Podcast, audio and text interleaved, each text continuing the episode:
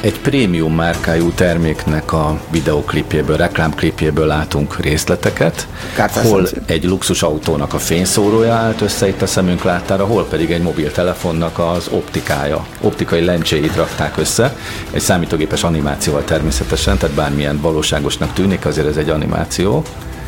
Prémium márkájú vagy kategóriájú, képernyőn ki is írtuk egyébként Huawei mobiltelefonról van szó, az egy viszonylag új Már csak a lencsék eszköz. számából uh, is megtudva, ugye, mert hogy most ők a vezetők Nekik a három lencsével, Már ha a valaki nézte a legutóbbi adásunkat, amikor erről volt szó. egy tál lencse rovatunk. Na de hogy kerül a bakkancs az asztalra? Ez súlyos volt. Hogy kerül a bakkancs az asztalra, meg az okos telefon az infószótárba, Bódi Zoltán? Hát rögtön kiavítalak, mert nem prémium kategóriájú készüléket látunk, Vagy nem hanem, hanem ultra prémium, Hoppá!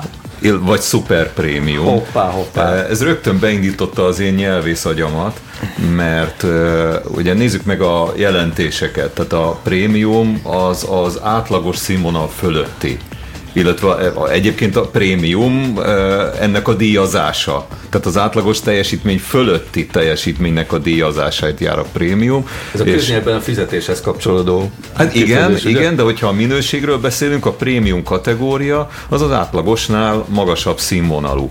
Na most a, a mobiltelefonok és az okostelefonok világában ugye lefoglalódott a prémium kategória a, az átlagos tömeggyártás, tömegszéria legjobb minőségű szegmensére. Uh-huh.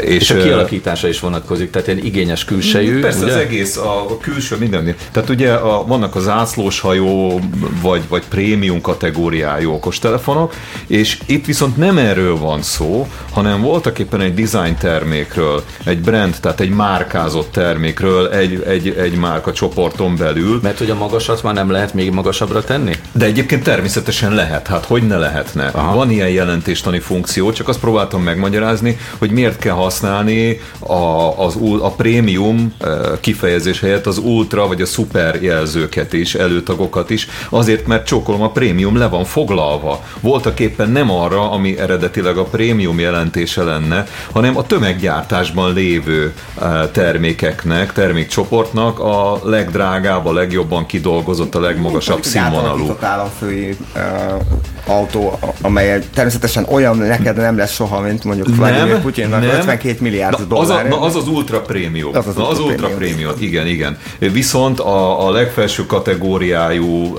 de, de egyébként bármihol, meg bárki által megvásárolható, ugye az lett a prémium kategória, ami voltak éppen, hát tulajdonképpen nem az, mert ez az átlagosnak egy, egy, egy, egy jobban kidolgozott formája. De egyébként nem is probléma, tehát vannak az átlagos telefonok, vannak a prémium kategóriák és telefonok, és van még egy csoport, ami voltak éppen design termék. Ugye itt is egy autómárka tűnt föl, annak a design elemeit ötvözték a, ennek a telefonnak a kidolgozásba, és a design elemeibe. Márka értékét veszik át.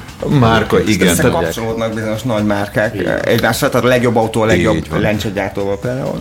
Igen, igen, igen. E, Tehát következésképpen ez az egész egy nagyon komoly e, marketing kommunikációs eszköz. Tudod, mi jutott eszembe? Régi barátunk Spányik Balázs mondogatta ezt, hogy legbesztebb. Igen, igen, Tehát amikor Balázs. a fokozás fokozásának a fokozása, úgyhogy már várjuk a hiper, szuper, legbeszebb. ultra prémium telefonokat is. Hát, ha majd lesz ilyen is egyszer valaha.